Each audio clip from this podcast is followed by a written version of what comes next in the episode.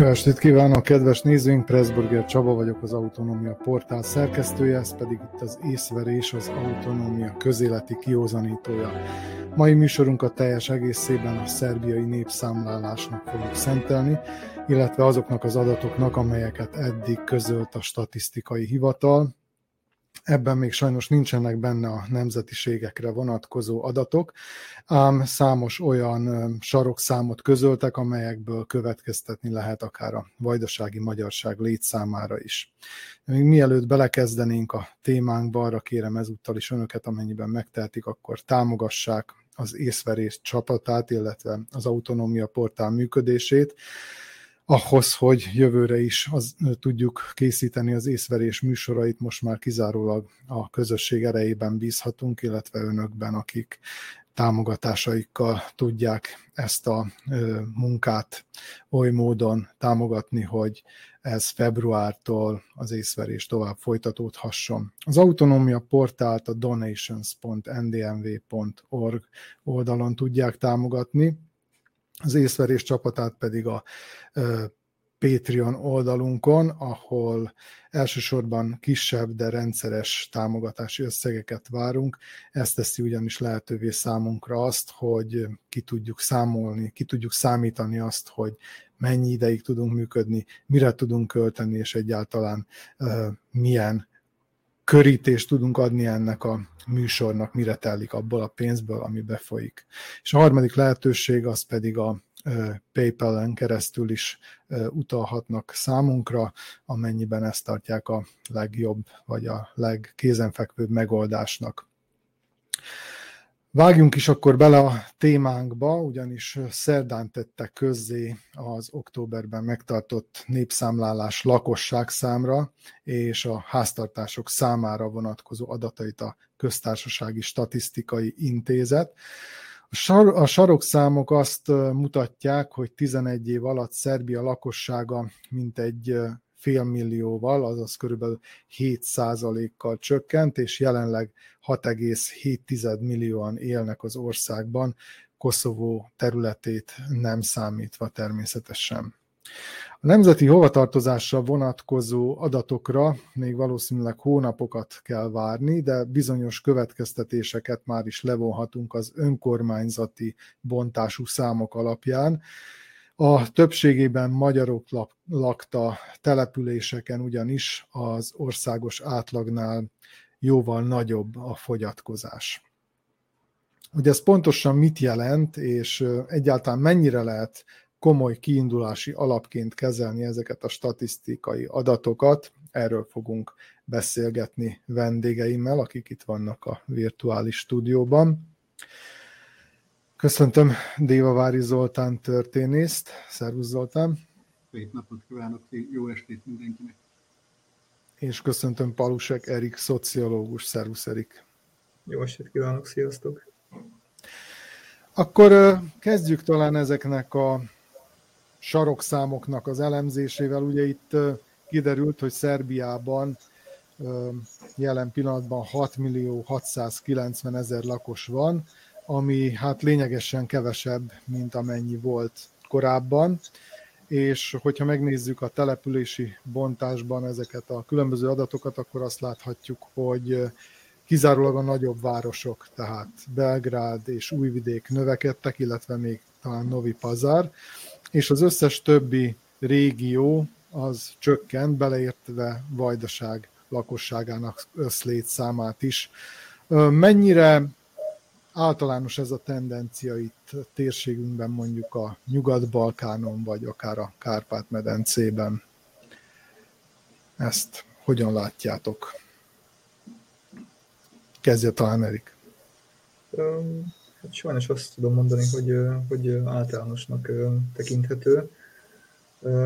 Ugye a környező országokban is általában ezt, ezt tapasztaljuk, tehát ugye általában lakosságfogyásról beszélhetünk. Ugye ennek alapvetően a, a negatív természetes szaporodás a legfőbb, legfőbb oka. Nyilván vannak olyan országok, amelyeket az elvándorlás is sújt emellett. De alapvetően ugye a, ezekben az országokban az, ős, az őshonos lakosság köreiben mindenütt általában fogyatkozás fogyatkozást tapasztalhatunk, és ez már több évtizedes tendencia, akár azt is mondhatjuk, hogy a nyugati társadalmakra ez, ez jellemző, ez a fajta, ez a fajta fogyatkozás, tehát ugye kevés gyermekvállalás, alapvetően a gyermekvállalás ki is tolódik, a gyermekvállalás időpontja, kevesebb gyermeket is vállalnak, vagy éppen nem vállalnak, tehát igen, igen, sajnos ez, ez tetten érhető körülöttünk is mindenütt. Uh-huh. Zoltán, szerinted mennyire lehet egyáltalán ezeket a, az adatokat komolyan venni? Nem tudom, hogy mennyire hasonlítottad össze akár a tíz évvel, vagy a korábban, korábbi népszámlálások alkalmával összegyűjtött adatokat. Tehát nyilván itt most a módszertani kérdésekben nem fogunk nagyon belemélyedni, hiszen egyiktek se demográfus, de hogy mégis ugye nyilván itt sokféle módszert alkalmaztak, sokféle, tehát egyszerűen nem, nem, nem mondható el az, hogy mondjuk tíz évvel, vagy húsz évvel ezelőtt, vagy harminc évvel ezelőtt is ugyanúgy, ugyanolyan módon gyűjtötték az adatokat, és, és hogy akár az adott települések, amelyeket most megpróbálunk majd összehasonlítani, nem biztos, hogy ugyanakkora területeket fedtek, mint most. Mégis mindezeket figyelembe véve, vagy ezekkel árnyalva ezt a kérdést, hogyan látod, mennyire összevethetők ezek a mostani számok a korábbi népszámláláskor kapott számokkal? Alapvetően nem is ebből a nézőpontból közelíteném meg ezt a kérdéskört, hanem elsősorban azon információk, illetve hírek alapján, amelyeket a sajtóban lehet, lehetett, illetve hát a mai nap is lehet olvasni az elmúlt bő egy-két év, hétben azokról anomáliákról, amelyek ezt a népszámlálást kísérték Szerbiában. Többek között a mai nap egyik híre, egy szerb demográfusnak a kijelentése, amely azt hangsúlyozza, arra mutat rá, hogy nagyjából kétszáztizennyolcezer ember különböző adminisztratív forrásokból ö, alapján, vagy azok felhasználásával ö, ö, írtak össze. Ugye ezek az adatok alapvetően a közigazgatási nyilvántartásból nyert ö, adatok ö, felhasználásával kerültek most beszámítolódásra, másrészt pedig ö, arról is több cikk megjelent az elmúlt időszakban a szerb sajtóban, hogy elég nagy anomália követi a népszámlálással kapcsolatban azokat a kitételeket, amelyek úgymond az ideiglenes külföldi munkavállalókra vonatkoztak. Nevesül sokan kifogásolták azt, hogy azok, akik a mostani népszámlálás alkalmával egy éves időintervallumot jelöltek úgymond be külföldi tartózkodás esetében, vagy esetére, azok automatikusan beszámítottak életvitelszerűen Szerbiában élők körében. Tehát mindezt figyelembe véve személy szerint azt gondolom, hogy eléggé nagy ellentmondások vannak itt az adatok kapcsán, annál is inkább, mert például, ha jól tudom, akkor éppen a Köztársasági Statisztikai Intézet igazgatója nyilatkozott úgy nemrégiben, hogy évente alapvetően az országot mintegy húsz-huszonöt ezer ember hagyja el. Na már most, hogyha ezeket az adatokat összevetjük azzal, ami most megkaptunk, nevesül, hogy nagyjából négyszázkilencvenöt ezer fővel kevesebb az ország lakosság, lakosságának száma, mint kétezer-tizenegyben, akkor hogy nem jön ki a matematika. De mindettől függetlenül azt gondolom, hogy ezek az adatok is alapvetően elgondolkodtatóak, és különösen azok, azok az információk, amelyek a vajdasági magyarság által lakott területek kapcsán láttak napvilágot, és amiről gondolom elkövetkezőben még több mondatot, gondolatot is meg fogunk fogalmazni. Így van, hogy a, a, azok a nézők, illetve hallgatók is értsék, akik esetleg ezekben a módszertani dolgokban nem merültek annyira el. Ugye egyfelől vannak a nyilv, nyilvántartásba vettek azok a személyek, akiket úgymond összeírtak, tehát akiket a kérdező biztosok nyilvántartásba vettek, függetlenül attól, hogy itt élnek, vagy nem itt élnek, hogy állampolgárok, vagy nem állampolgárok, hogy éppen külföldön vannak, vagy itt vannak. Vannak az életvitelszerűen itt élők, ők azok, akik ugye egy éve vannak maximum külföldön, vagy, vagy egyébként itt vannak egy szerbiai címen, legalább tizenkét hónapja, vagy annál régebben. És van még egy harmadik szám, az az adminisztratív forrásokból kiegészített szám, amelyet az életvitelszerűen itt élők számához adtak hozzá lényegében. Tehát a nyilvántartásba vettek száma a legnagyobb, ebből levették azokat, akik életvitelszerűen nem élnek itt, viszont az életvitelszerűen itt élőkhöz hozzáadtak ilyen adminisztratív forrásokból, tehát központi nyilvántartásból számokat. Ezt, tehát ezzel korrigálták. Mennyire lehet ezt egyáltalán, hogy is mondjam, biztosra venni azt, hogy az adminisztratív forrásból származó számok azok annyira biztosak, hogy az életvitelszerűen itt élők számát ezzel ki lehet egészíteni? Erik, itt vagy? Most éppen igen, de meg tizenöt másodpercre sajnos megszakadt az adás, nem tudtam, nem értettem a kérdést. Igen, tehát ez az adminisztratív forrásokból származó adatok, ezek hogyan egészítik ki az életvitelszerűen itt élők számarányát? Tehát ez, ez hogy működik a gyakorlatban? Tudsz erről bármit? Nem, sajnos nem tudok erről semmit, nem, nem ismerem a, a népszámlás módszertanát. Ugye alapvetően azt azért tudom, hogy, hogy maga a népszámlálás ebbe az irányba fog elmenni, tehát a jövőben így fog működni. Tehát alapvetően adminisztratív forrásokból fogják, fogják összerakni azt, hogy, hogy hány lakosa van az országnak, ugye elfelé tendál, tendálnak a népszámlálások, ugye ez egyre kényelmetlenebb az embereknek az, hogy, hogy egy hosszú kérdőívet kitöltsenek, hogy erre válaszoljanak. Hogyha legtöbb helyen már, ahol még nem így csinálják, ott már ugye dolgoznak annak a módszertanán, hogy azt hogyan tudják megvalósítani.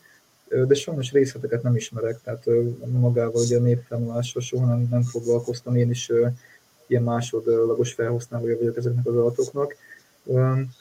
Úgyhogy alapvetően azt nem tudom, hogy itt a matematika, a matematika hogy működik, nem tudom, hogy, hogy, hogy, hogy mikor és kit kell, kit kell honnan kivonni.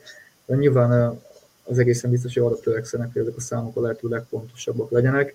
Ennek ellenére is egészen biztosan vannak benne torzítások, ahogy Zoltán is említette, iránymutatónak mindenképpen, mindenképpen jók és használhatóak ezek az adatok is.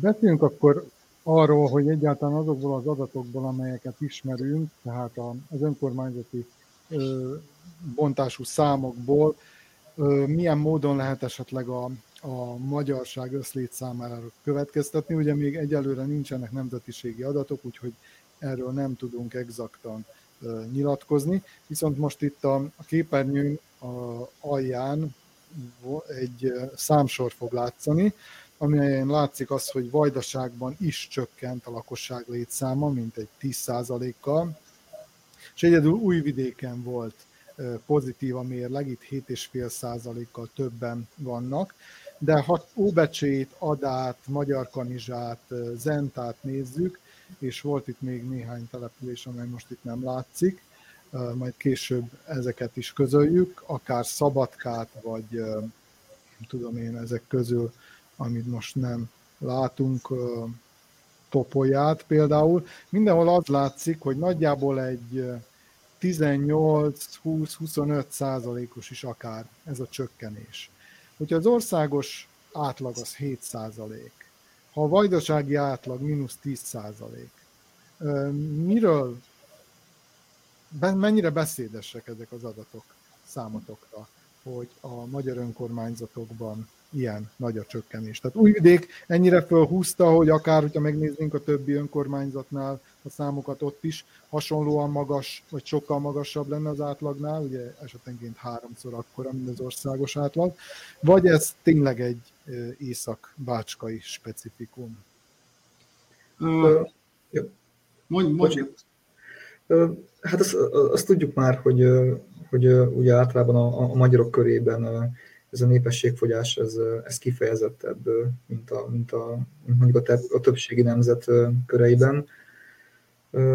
Ez, ez az elmúlt népszámlások alkalmával is így volt, hogy, hogy nagyobb arányú volt a, a csökkenés a vajdasági magyarok körében, mint, mint, mint mondjuk a szerbség körében. Vagy, hát Újvidék esete az nyilván specifikus, hogy Újvidék egy nagyváros, egy, egy központ, Szerbia egyik i té központja tulajdonképpen, ami nyilván nagyon nagy vonzerővel rendelkezik, tehát ugye kisebb településekről a lakosok nyilván beáramlanak Újvidékre, ennek köszönhető a lakosság növekedése.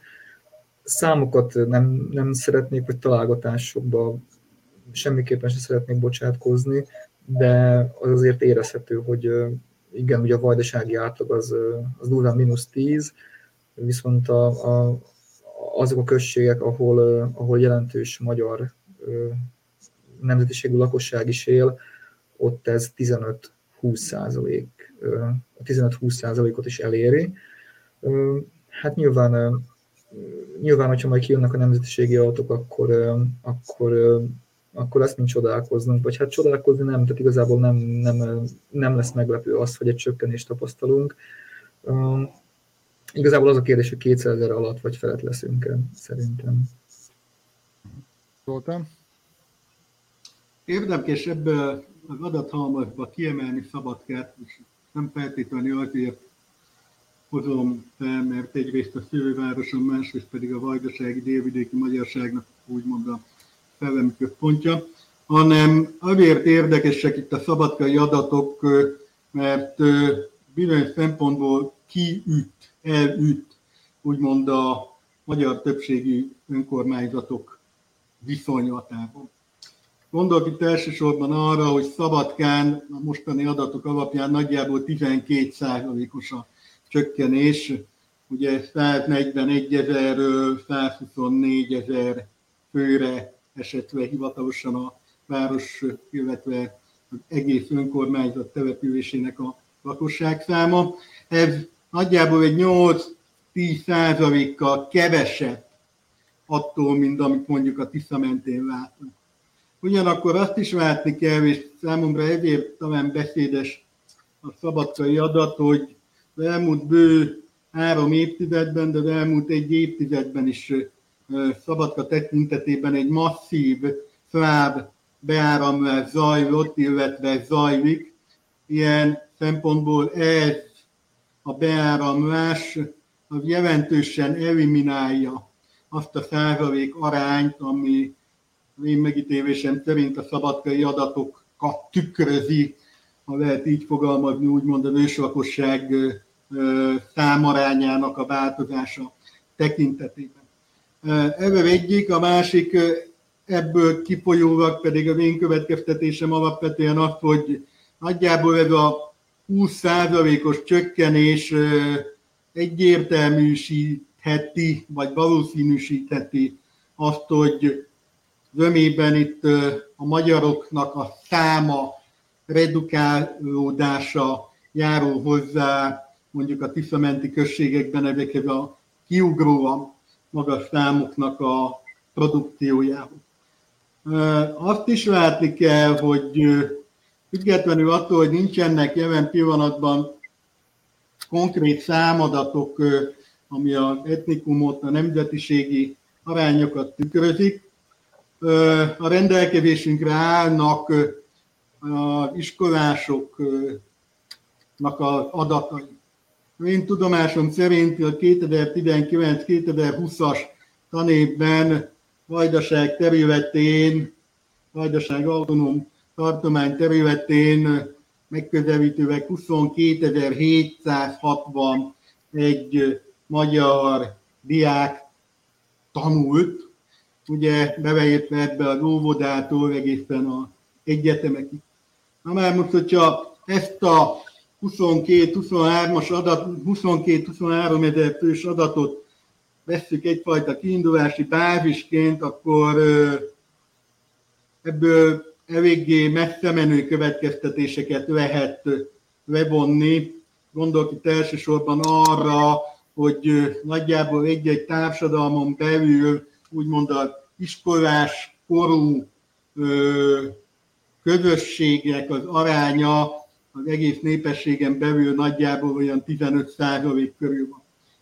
Hogyha ebből indulunk ki, akkor ez az adat nagyjából azt tükrözi, hogy Vajdaság autonóm tartomány területén a kétezer-tizenkilenc kétezer-húszas tanévben életvitelszerűleg nagyjából százötven-százhatvan ezer magyar ember biztosan élt.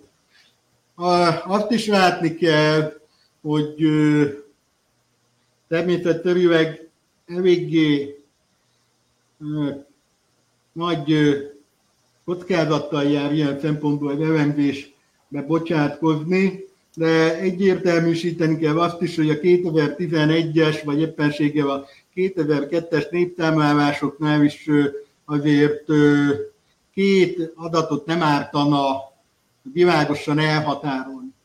Nevesül mind a két népszámlálás alkalmával külön fel lehetőség volt feltüntetni, akár csak egyébként most egyrészt a nemzetiségi hovatartozásra választ, másrészt pedig az anyanyelvre adandó választ. Emlékeztetnék arra, hogy a közélet úgy tartja számon, hogy kétszázötvenháromezer-nyolcszázkilencvenkilenc magyar nyelvű személy él a szerb köztársaság területén, legalábbis a kétezer-tizenegyes népszámlálás adatai alapján. Ugyanakkor azt is látni kell, hogy ez az adat, amivel elsősorban a közvélemény operál, ez az önbevalláson alapuló etnikai hovatartozást jelöli. Ugyanakkor, hogyha megvizsgáljuk a kétezer-tizenegyes évben az anyanyelv adott válaszokat, akkor azt kell látni, hogy bő tízezer ember kevesebb tartotta magyarnak az anyanyelvét, egészen pontosan kétszáznegyvenháromezer-száznegyvenhat. Ez egy jelentős, mint egy tízezer fős különbség.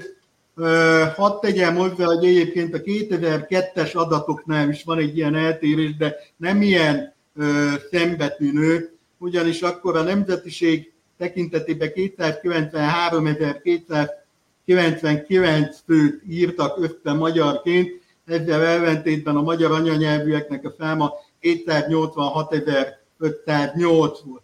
Arra akarok el, ebből az egészből kiukadni, hogy az én megítélésem szerint térszerűbb talán az anyanyelvet, az etnikumhoz való tartozás szivárd bizonyságaként értelmezni, és ebből a megítélésből következik az, hogy ilyen aspektusból érdemes talán következtetni arra, hogy ez a nagyjából húsz százalékos csökkenés milyen eredményt fog hát a valóságban mutatni.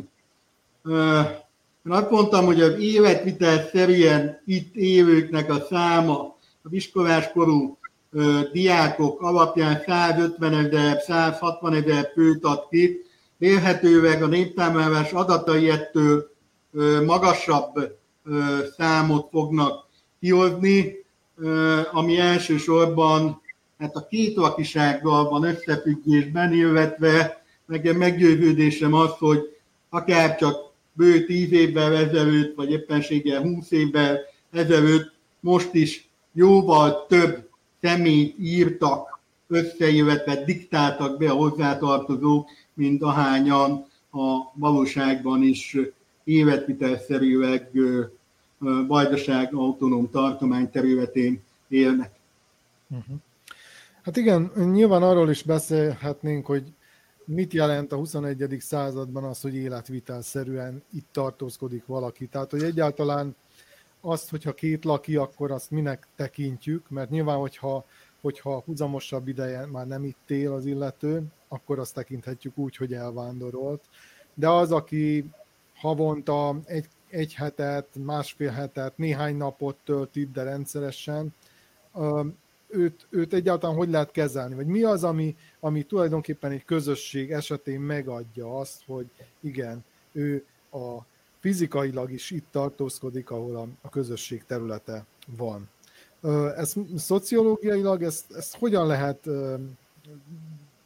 kibontani? Tehát, hogy, hogy mennyire, mennyire látja másként ma a szociológia ezt a kérdéskört, mint mondjuk korábban, amikor még mondjuk a digitális kapcsolattartása nem volt ilyen lehetőség, vagy akár a távmunkára, mint manapság.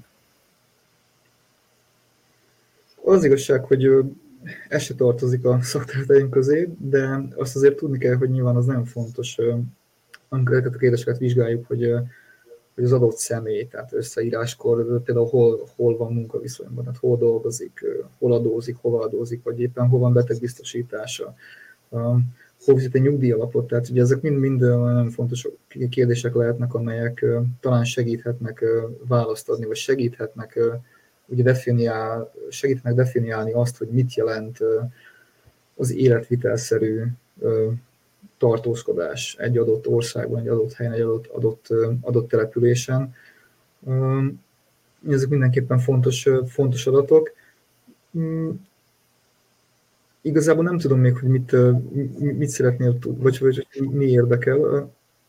Jó, beszéljünk akkor, akkor talán a, a, a, a, arról, hogy a fogyatkozásnak ugye elsősorban, mint már ez korábbi adásunkban, amikor a népszámlálással foglalkoztunk, akkor indult a népszámlálás. Említettük, hogy alapvetően három oka van, és ezek közül talán az elvándorlás most a legerőteljesebb ok. De hát nyilván az elmúlt mondjuk így száz év során, mióta mondjuk önálló entitásként kezelhetjük a vajdasági magyarságot, hát ez változott. Tehát hol a, a természetes szaporulat volt a domináns eleme annak, hogy csökkent vagy növekedett a népességszám, hol a, a, az elvándorlás, ahogy már említettem, vagy éppen az asszimiláció, amiről mondjuk az utóbbi időben kevesebbet hallunk, de nem biztos, hogy gyöngébb, csak esetleg azért hallunk róla kevesebbet, mert a, az elvándorlás annyival erőteljesebbé vált. Ö, hogyha mondjuk jelen pillanatban, tehát most a szinkron nézzük, és Erikhez, Erikhez fordulok, jelen pillanatban mondjuk, ha arányait tekintjük a fogyatkozásnak, akkor mekkora arányban vesz részt melyik tényező? Nyilván az asszimiláció a legkisebb. Ez nem azt jelenti, hogy jelentéktelen, hogy az asszimiláció is jelentős, hiszen ha mondjuk megnézzük a többi határon túli régiót, ahol ugye magyarok is élnek, ezekkel összevetve azt hiszem, hogy Vajdaságon a legmagasabb, a, tehát a, a kisebbségben élő magyarok körében a, itt a legmagasabb a, a vegyes házasságok aránya. Tehát nyilván az asszimiláció az, az egy fontos eleme ennek, de nem az elsődleges eleme. Úgy gondolom, hogy, a, hogy az elsődleges az még mindig a, a negatív természetes szaporulat, de szorosan ott van nyomában a, a, az elvándorlás is, ami, ami igencsak kifejezett, hogy ezt láthattuk az elmúlt évtizedekben.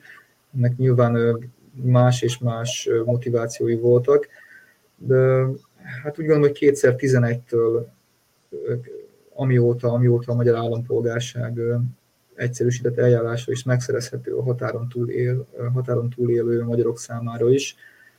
Azóta ez, azóta ez a folyamat felgyorsult, vagy azóta erőteljesebbé vált az elvándorlás is, hiszen nagyon sokan kifejezetten ilyen céllal folyamodnak magyar állampolgárságért, hogy, hogy könnyebben tudjanak munkát vállalni, vagy könnyebben tudjanak letelepedni valamelyik fejlettebb Európai Uniós, vagy éppen nem, nem Európai Uniós, de nyugati országban. Nyilván a magyar dokumentumokkal ez sokkal egyszerűbb, mint, mint szerb papírokkal. Tehát a két legfőbb ok az mindenképpen a, a negatív természetes szaporulat és, és az elvándorlás. Ugye azt tudjuk, hogy a, a születési arányszámok az nagyon rosszak a, a vajdasági magyarok körében. Tehát rosszabb, rosszabbak nyilván a, szerb, a szerbségnél is azt láthatjuk, hogy negatív, alapvetően negatív, tehát hogy bőven-bőven kettő alatt vannak ezek a számok. A, magyarok, a magyaroknál sokkal alacsonyabb, tehát sokkal, nem is tudom, a, én kétezer-tizenegyes kimutatásokat láttam legutóbb, nem tudom, hogy jelenleg, jelenleg mi a helyzet, mik a friss adatok, ezt éves bontásban nyilván össze lehetne hasonlítgatni, tehát hogy megnézni a községeket, hogy mennyi a, hányan születtek, hányan, mennyi az elhalálozottak száma. Ezt, ezt soha nem csináltam meg nyilván. De nagyon rosszak sajnos ezek a mutatók, egy egész három - egy egész négy környékén vannak, tehát ami, ami, ami, ami egy, egy elég gyors fogyást, fogyást prognosztizál. Uh-huh. Nézzük ennek a történelmi aspektusát, Zoltán, ugye itt, ha visszatekintünk az elmúlt száz évre, hát kb. hatvan évet mondhatunk a folyamatos fogyás időszakának. Előtte voltak pozitívabb időszakok, amikor, amikor növekedett a vajdasági magyarság létszáma. Milyen történelmi okokkal magyarázható itt a csökkenés, növekedés, egy-egy tendencia? Alapvetően ebben az adott helyzetben egyértelműen a kényszerkisebbségi lét volt az, ami meghatározta a közösségnek, közösség egészének a mozgásterét ilyen szempontból. Kevesen tudják, és levél talán érdemesebb lenne visszatekinteni mondjuk ezerkilencszáztizennyolcig, igazság szerint ezerötszázhuszonhatba kellene a történetet kezdeni, de túl messzire mennénk.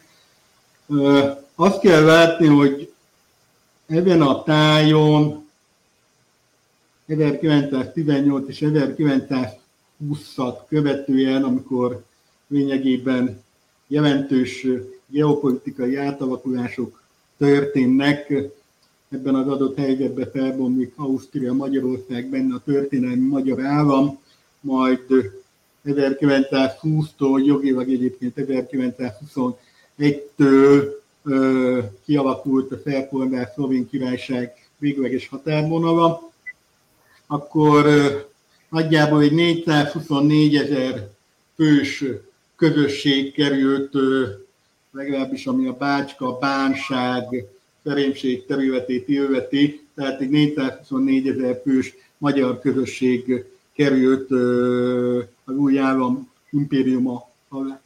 Sokan azt mondják egyébként, hogy az első ezerkilencszázhuszonegyes népszámlálási adat manipulatív, ugyanis háromszázhetvenegy ezer magyar mutat ki ebben a régióban.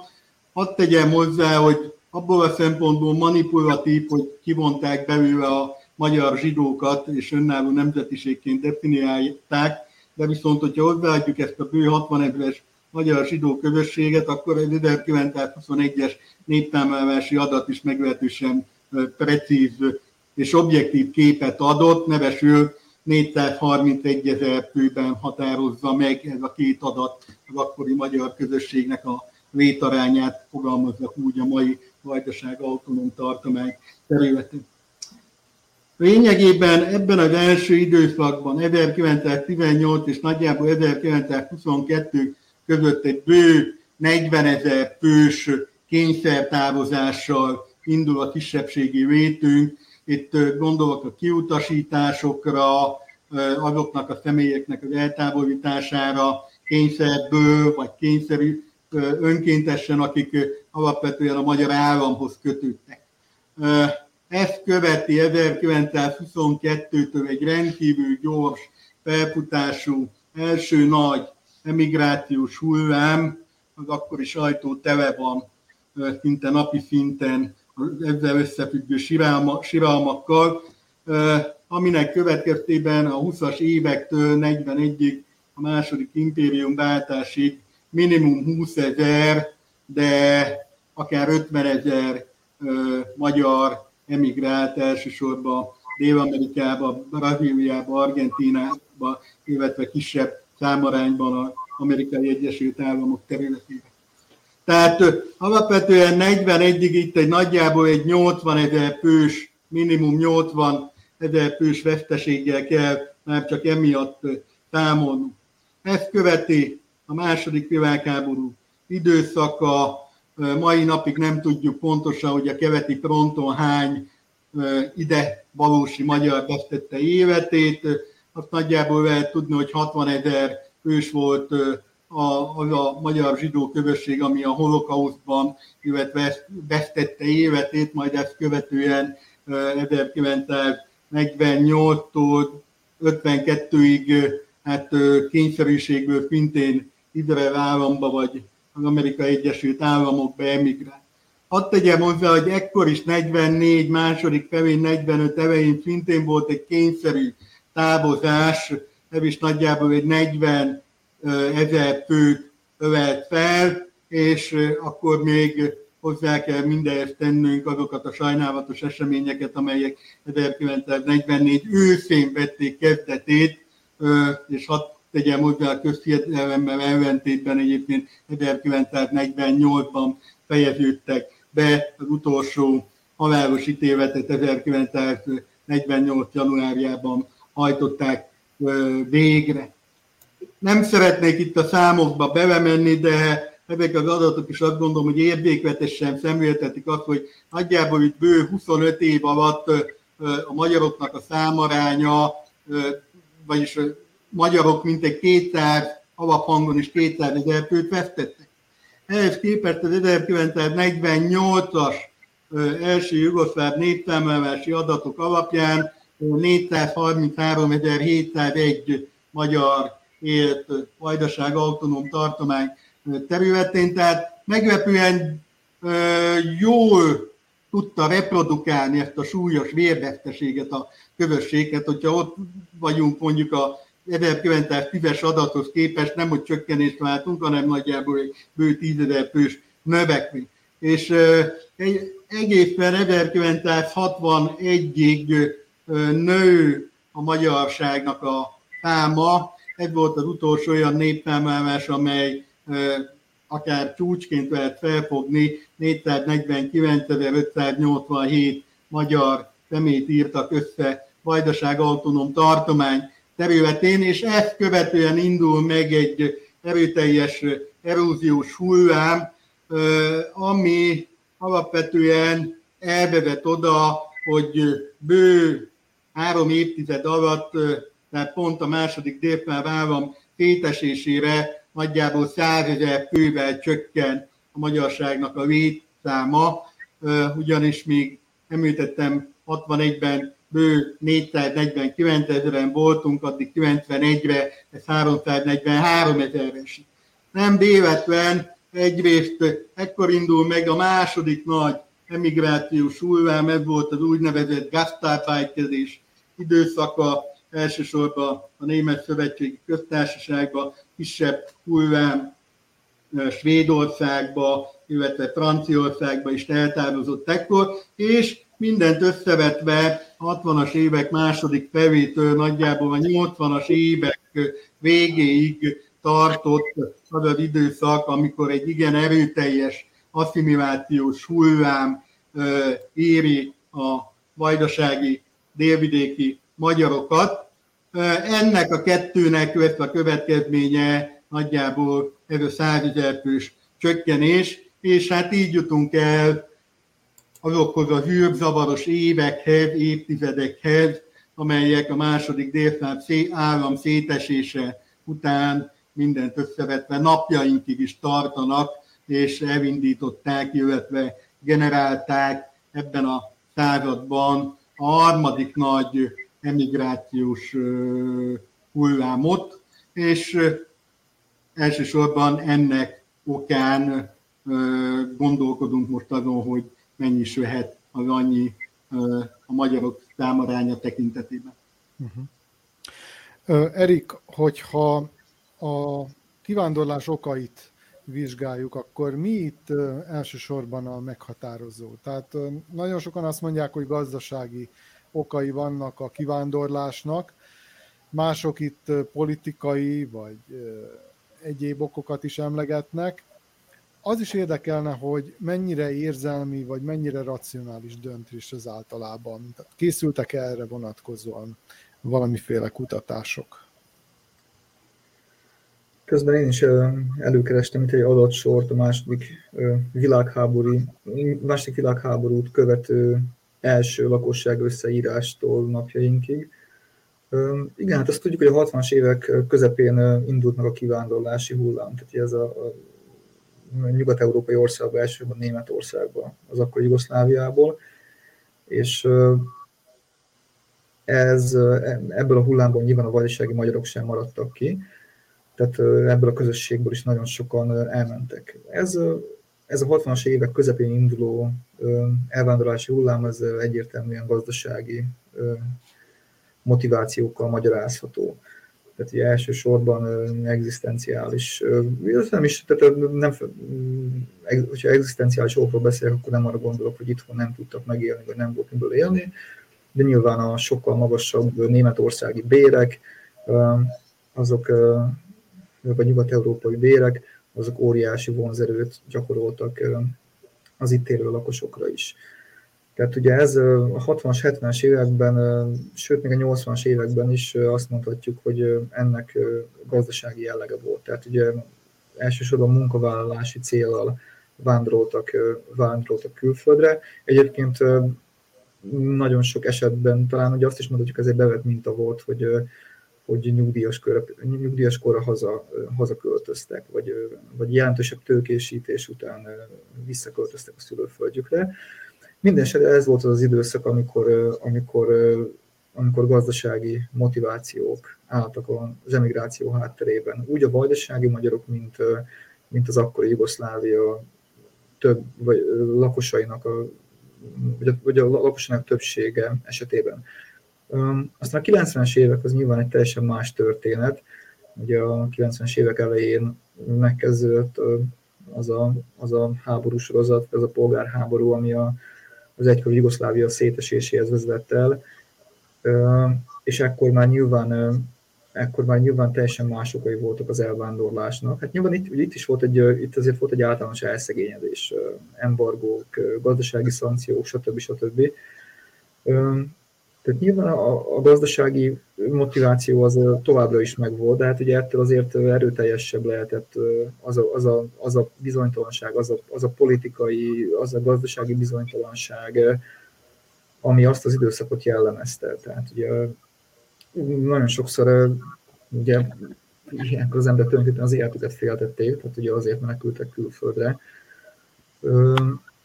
hogy biztonságban tudják magukat, tehát ugye a háború elől, vagy a háborútól minden tá- minél távolabb legyenek, és biztonságban érezhessék magukat.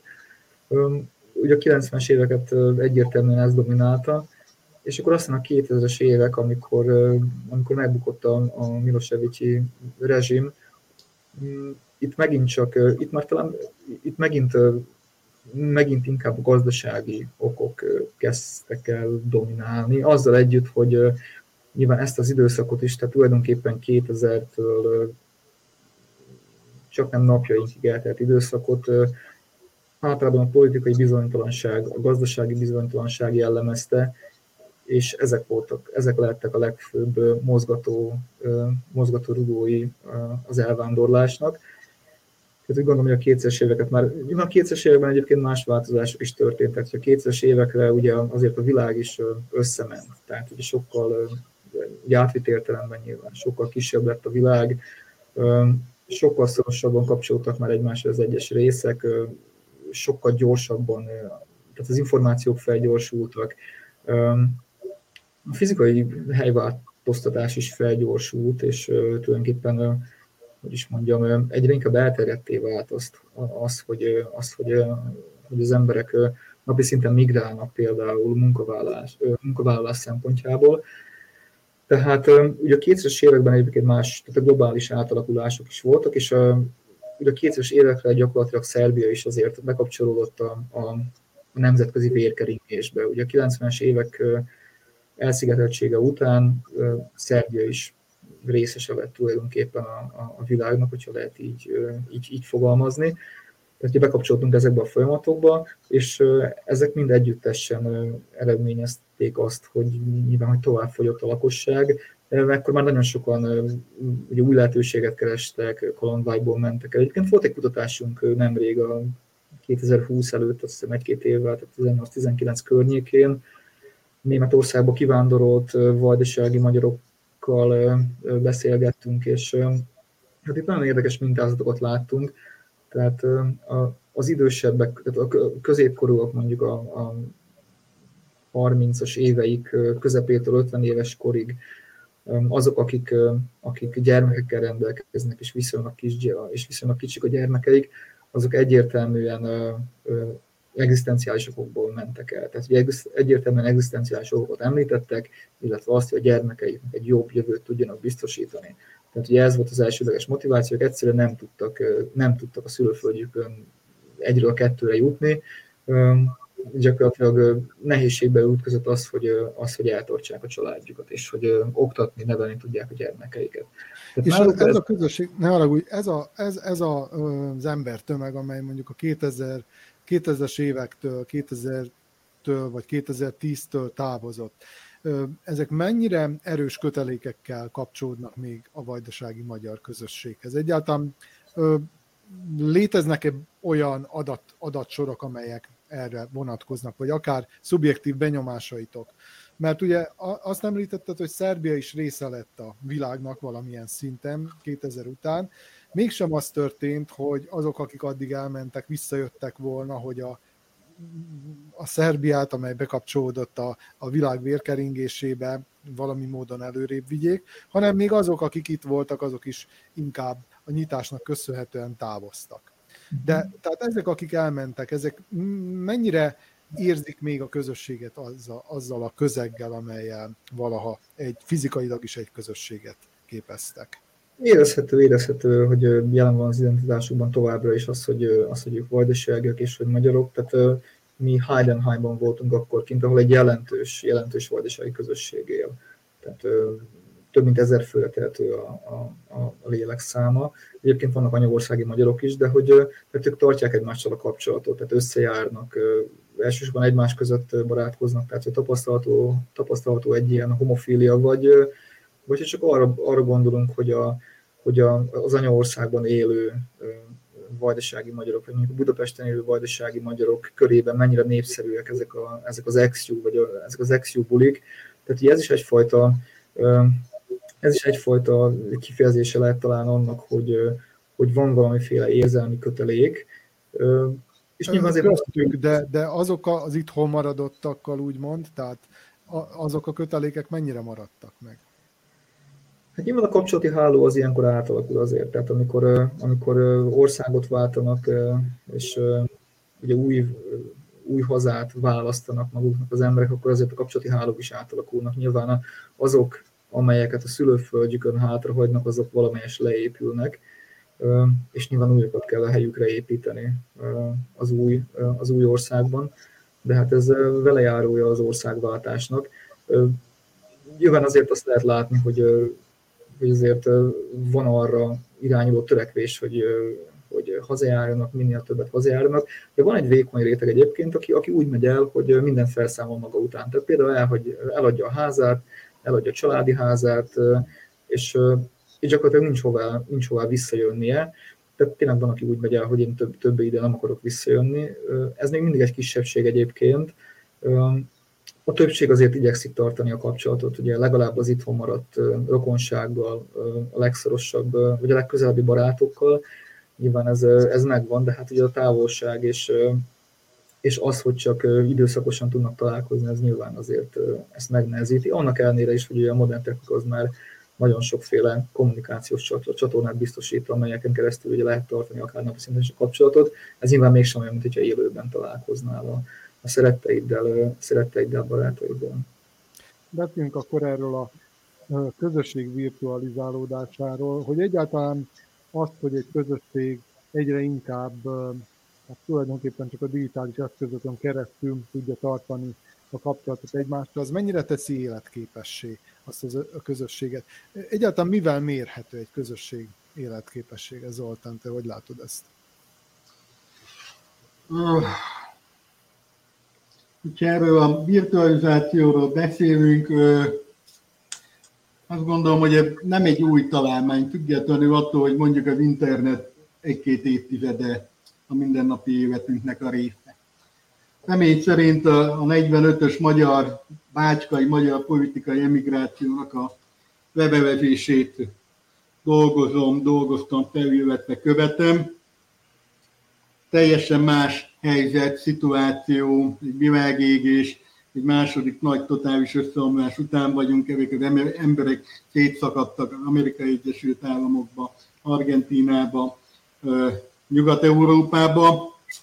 Azt, hogy most a kommunikáció hogy zajlik, tehát ilyen szempontból az interneten, ami kétségkívül felgyorsítja ezeket a dolgokat, vagy éppen papír alapon, ez technikai kérdés. Hát a papír is ugyanolyan adathordozó, mint mondjuk a laptop. Azért hozom ezt a példát fel, mert eléggé széles mintát, merítést láttam ebből, kezdve valahol negyvenhétben indulnak ezek a levelek, és véget érnek ott a hetvenes évek első felében, amikor egymás után halnak meg ezek az emberek. És ez alapján azért egy eléggé széles mintázat rajzolódik ki. Gondoljunk bele, akárhogy is számolom, nagyjából bő három évtized, hogy ami azt mutatja, hogy az első bő öt-hét évben még rendkívül intenzívek voltak ezek a kapcsolatok, a levélváltások, szenvedéllyel teliek, nosztalgia, az elveszett haza iránt, a bizakodás, a visszatérésben. És ahogy múlnak az évek, és ahogy egyre inkább megtörténik ezeknek az embereknek az akklimatizációja, az amerikai, az argentin, vagy éppenséggel a brazil társadalomba, úgy lassul le ez a kommunikáció, és értelemszerűleg úgy lanyhul ezzel párhuzamosan úgymond a szülőföld iránti érdeklődés. Azt akarom ebből az egészből kihozni, hogy kétségkívül megvan úgymond a mai modern, még ha nem is politikai emigrációról, hanem elsősorban gazdasági, de részben azért politikai emigránsoknak is lehet tekinteni a mostani elvándorlókat. Tehát ilyen aspektusból szerintem az idő az egy kérelhetetlen faktor, ami megjelenik ebben a kérdéskörben, és a virtualizáció tekintetében bő egy évtized, másfél évtized után ilyen szempontból a származás hát meghaladja az életszerű helyzetet, függetlenül attól, hogy összeültek, összeülnek az emberek különböző ünnepek folyamán, és a volt régi szép időkre, persze idézőjelben a régi szép időket emlékeznek, mindent összevetve lassan, de biztosan ezeknél a generációknál is megkezdődik úgymond a beilleszkedés és végső soron az asszimiláció ezekbe a társadalmak.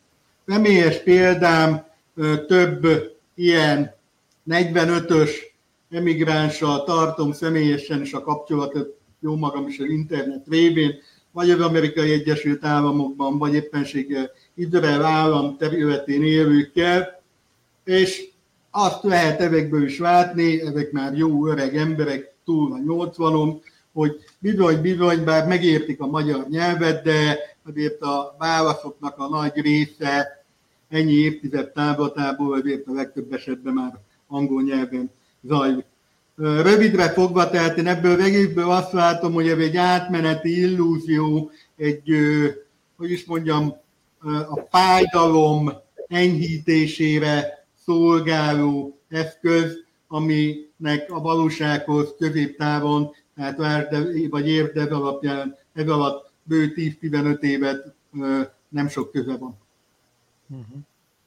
És hogyha nagyon röviden meg kellene mondani azt, Erik, hogy van-e olyan szám, ami alatt már egy közösség elveszíti a funkcionalitási képességét, saját intézményrendszerének a föntartási lehetőségét, akkor, akkor a vajdasági magyarság eljutott-e erre a szintre? Azt gondolom, hogy vagy abban bízok, hogy még nem. Nem tudnék ilyen határvonalat azért meghúzni, de... Ez, ez inkább egy folyamat, tehát ez nem egy hirtelen bekövetkező valami, ez egy folyamat, sajnos a, a számok azt mutatják, hogy e felé, e felé haladunk. Hát a Vajdasági Magyarországnak van egy erős intézményrendszere például, tehát ugye talán erősebb, mint a többi, mint a többi nemzeti kisebbségé, a többi Szerbiában élő nemzeti kisebbségé. Ez mindenképpen egy, egy jó pontot jelent. Tehát ez mindenképpen fontos, ugye akkor, hogyha mondjuk érve, érdekérvényesítésről beszélünk, vagy a, ugye a nemzeti közösségnek a, a fennmaradásáról beszélünk, stb. stb. Ugyanakkor nyilván, tehát ugye maga a lé, létszám, a lélekszám is egy nagyon fontos, nagyon fontos tényező.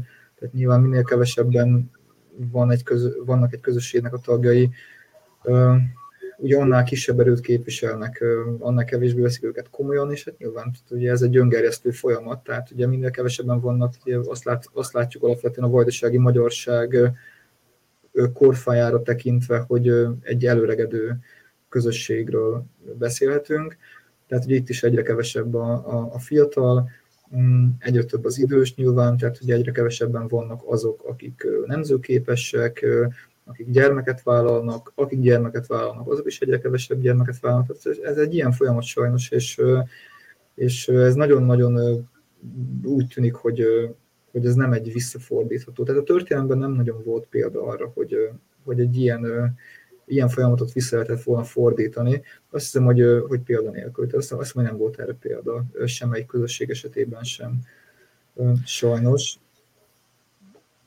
Igen, hát uh, nyilván nagyon sok mindent kellett volna még megbeszélnünk, de nem jutott rá időnk. Bízom benne, hogy erre vissza tudunk térni, hiszen majd hamarosan, néhány hónapon belül talán ismertek lesznek azok a számok is, amelyekből pontosan lehet tudni majd, hogy legalábbis azok alapján, a uh, statisztikák alapján, amelyeket közölnek, hogy hány magyar él még Vajdaságban. Uh, köszönöm, hogy itt voltatok és elmondtátok mindezt. Önöknek is köszönöm a figyelmet, ez volt az Észverés nyolcvanharmadik adása. Ezt a műsorunkat megnézhetik a Facebookon, visszanézhetik a YouTube csatornánkon, itt az Autonómia portál YouTube csatornájára, amennyiben még nem tették, meg kérjük, iratkozzanak fel, és támogassák a portálunkat, amennyiben ezt megtehetik. Ezt a Patreon oldalunkon, az Autonómia Donations oldalán, illetve PayPal-en is ö, megtehetik. A leírásban mindezek a lehetőségek szerepelnek. Most egy hét múlva nem találkozunk, ez volt az idei utolsó adásunk, de februártól nagyon remélem, hogy folytatni tudjuk a műsort, addig is így köszönök el a viszontlátásra.